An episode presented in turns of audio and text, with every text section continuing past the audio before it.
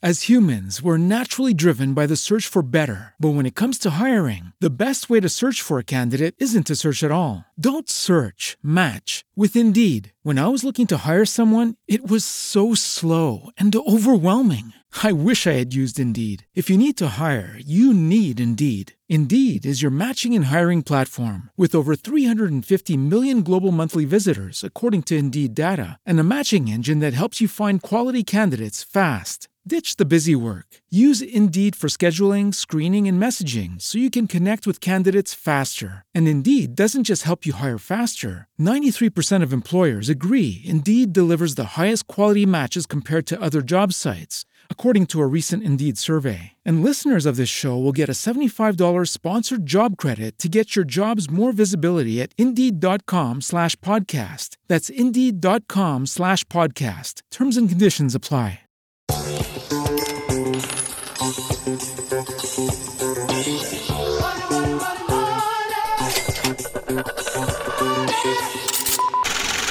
Fala pessoal, estamos aqui mais uma edição do podcast Fora da Caixa. Dessa vez vamos entrevistar Antônio Oliva. Antônio, é, queria saber um pouquinho sobre a sua história dentro do empreendedorismo, o que é que você começou, é, esses primeiros projetos e como é que você atua dentro do ramo do entretenimento. Mas ninguém melhor do que você para se apresentar. Quem é Antônio Oliva?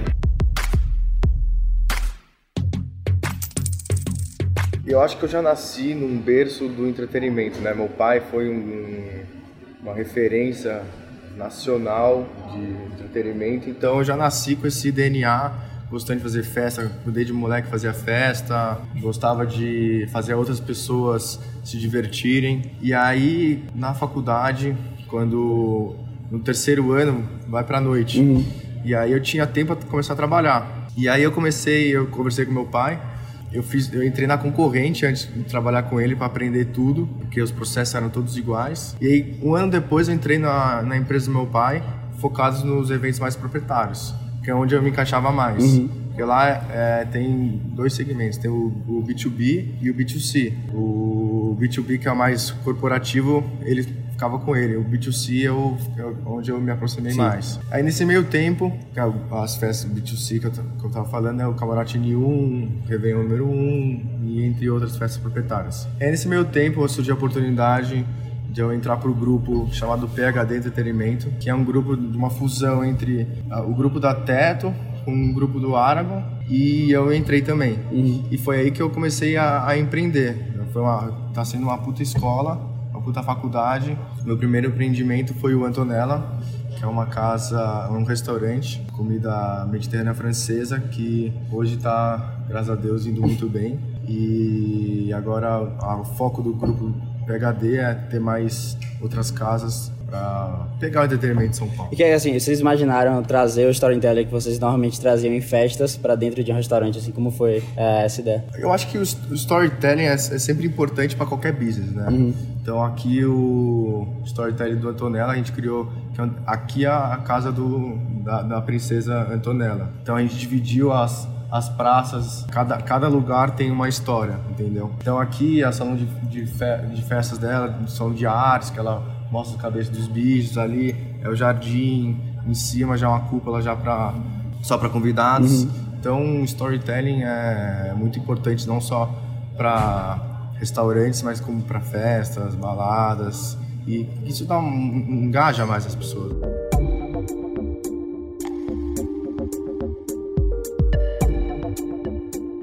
E assim, no início da sua trajetória, tipo, você sempre foi, era muito jovem, ainda é, mas tem todo o lado positivo de ter a parte do seu pai, tipo, todo know-how, mas ao mesmo tempo sempre gera aquela, tipo, inveja, crítica, ó, tipo, ele só tá ali dentro do negócio do pai. Como é, que, como é que foi começar com isso? O que é que você fez para se desvencilhar? Então, é, eu não comecei a trabalhar pro meu pai justamente porque eu achava que as pessoas lá não iam hum, gostar que... disso. Então, achei melhor eu aprender na concorrente na Hall Comunicação, que foi uma escola excepcional. Com certeza todo mundo vai continuar achando que, puta, esse moleque aí só tá onde tá por causa do pai, mas eu vejo isso como uma motivação para mim para uhum. mostrar para eles que eles estão errados, entendeu?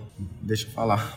Pelo menos fale. E hoje, além do, do grupo PHD, você desenvolve alguma coisa ainda com ele? Com meu pai, hoje eu foco só nos eventos proprietários lá, que é da rede N1. E hoje eu foco muito meu foco mais meu tempo aqui pro grupo PHD e que os eventos proprietários é mais espaçados no ano, né? Então, então seu dia a dia você passa aqui no meu grupo dia a dia eu passo aqui com eles no escritório. E uma coisa que eu gosto de tratar, é, assim, um dos pilares do entretenimento é o relacionamento com as marcas. Tipo, é a base, uma das, né? E como você acredita que você é, e o grupo PHD assim, se destacam, se diferenciam em se relacionar com elas? Eu tenho uma madrasta, minha segunda mãe, que é a Tati Oliva, que ela é a rainha da parceria, né? E ela me ensinou, é até legal ler o livro dela, chama Um Mais Um é Maior Que Dois, que ela conta a, todos os benefícios que uma parceria pode fazer para o seu business. Uhum. Tanto para agregar valor, tanto para diminuir custo, tanto para... Enfim, tem diversos tipos de parceria. Então, eu aprendi com ela e aprendi a importância que a parceria tem para os dois lados, entendeu?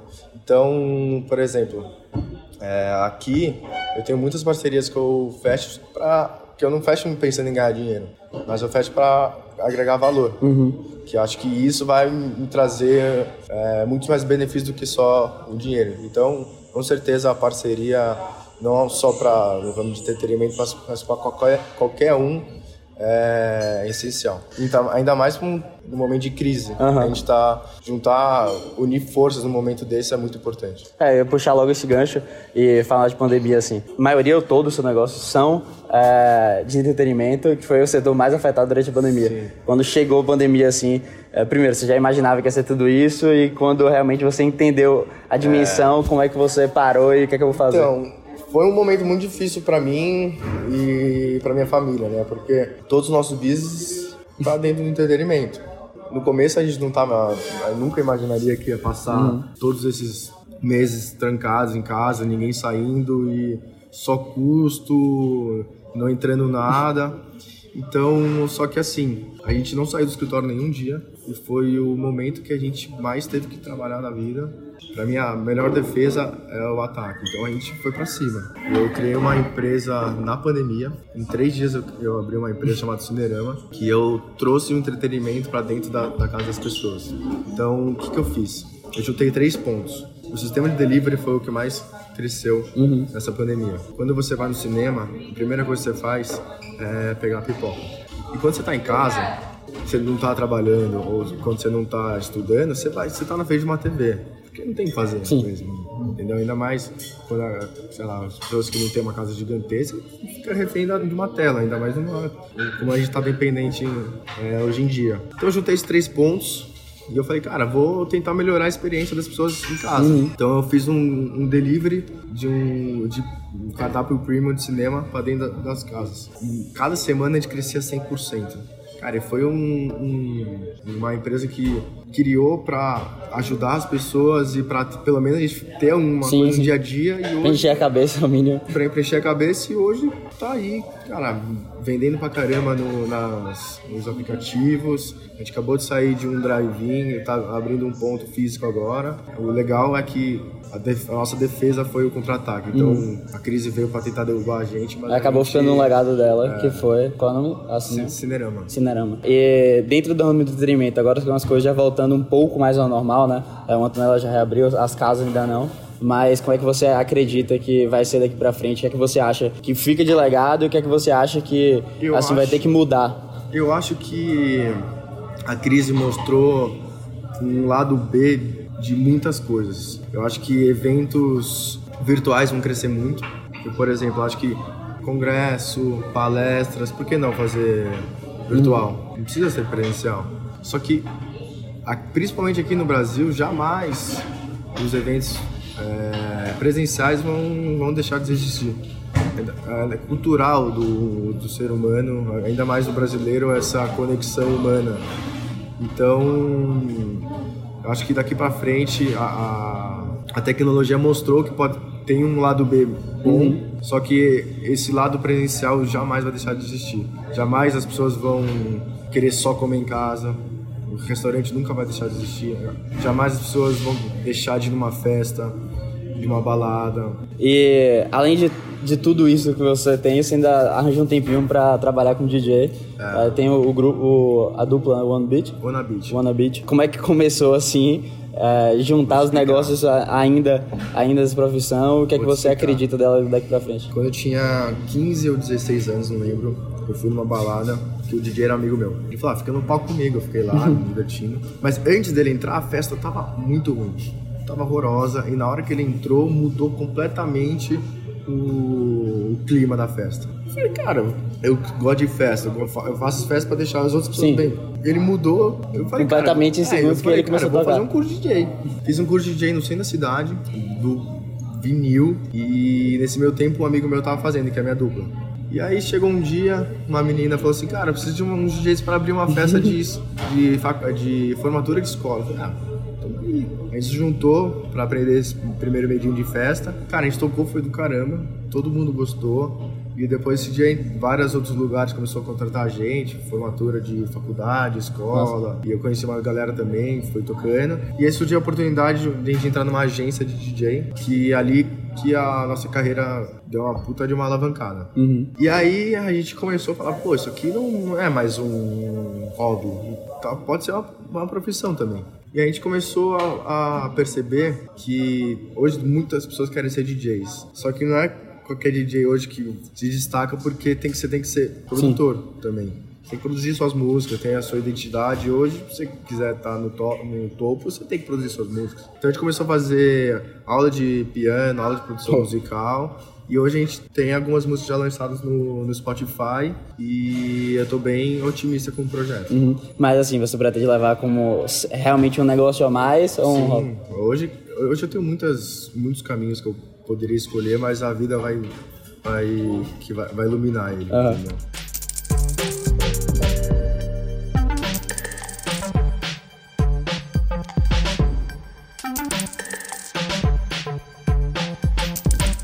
Dentro do grupo, então, aqui, junto com o DJ, esse principal business, é, o que é que vocês esperam ser da, daqui para frente e quais são os principais objetivos e o público que você quer atingir aqui em São Paulo ou no Brasil? Eu acho que a nossa meta, nosso objetivo com o grupo é dominar o entretenimento de São Paulo. Acho que isso não está longe de acontecer, tá?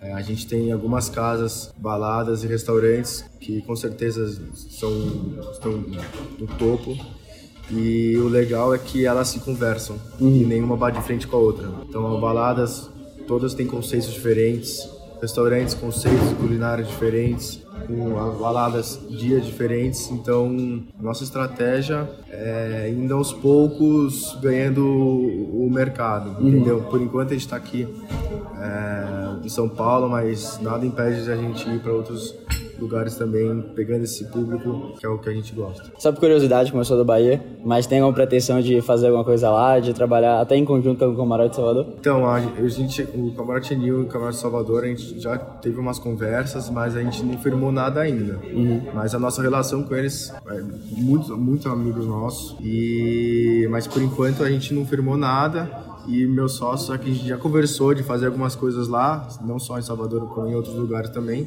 Mas por enquanto a gente está focado mais em São Paulo. E eu gosto de sempre perguntar para já finalizando nosso bate-papo, se alguém chegasse hoje para você, algum amigo seu, e falasse que queria começar a empreender, assim, o que, é que você falaria?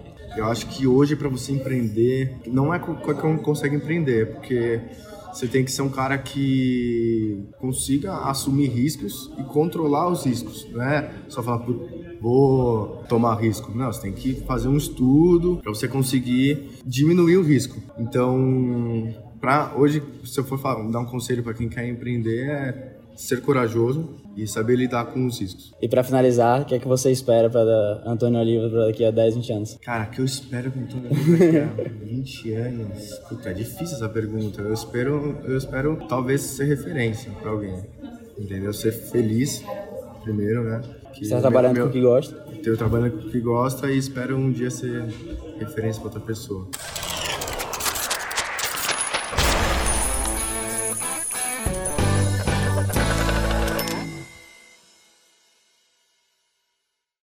As humans, we're naturally driven by the search for better. But when it comes to hiring, the best way to search for a candidate isn't to search at all. Don't search, match with Indeed. When I was looking to hire someone, it was so slow and overwhelming. I wish I had used Indeed. If you need to hire, you need Indeed. Indeed is your matching and hiring platform with over 350 million global monthly visitors, according to Indeed data, and a matching engine that helps you find quality candidates fast. Ditch the busy work. Use Indeed for scheduling, screening, and messaging so you can connect with candidates faster. And Indeed doesn't just help you hire faster. 93% of employers agree Indeed delivers the highest quality matches compared to other job sites, according to a recent Indeed survey. And listeners of this show will get a $75 sponsored job credit to get your jobs more visibility at Indeed.com slash podcast. That's Indeed.com slash podcast. Terms and conditions apply.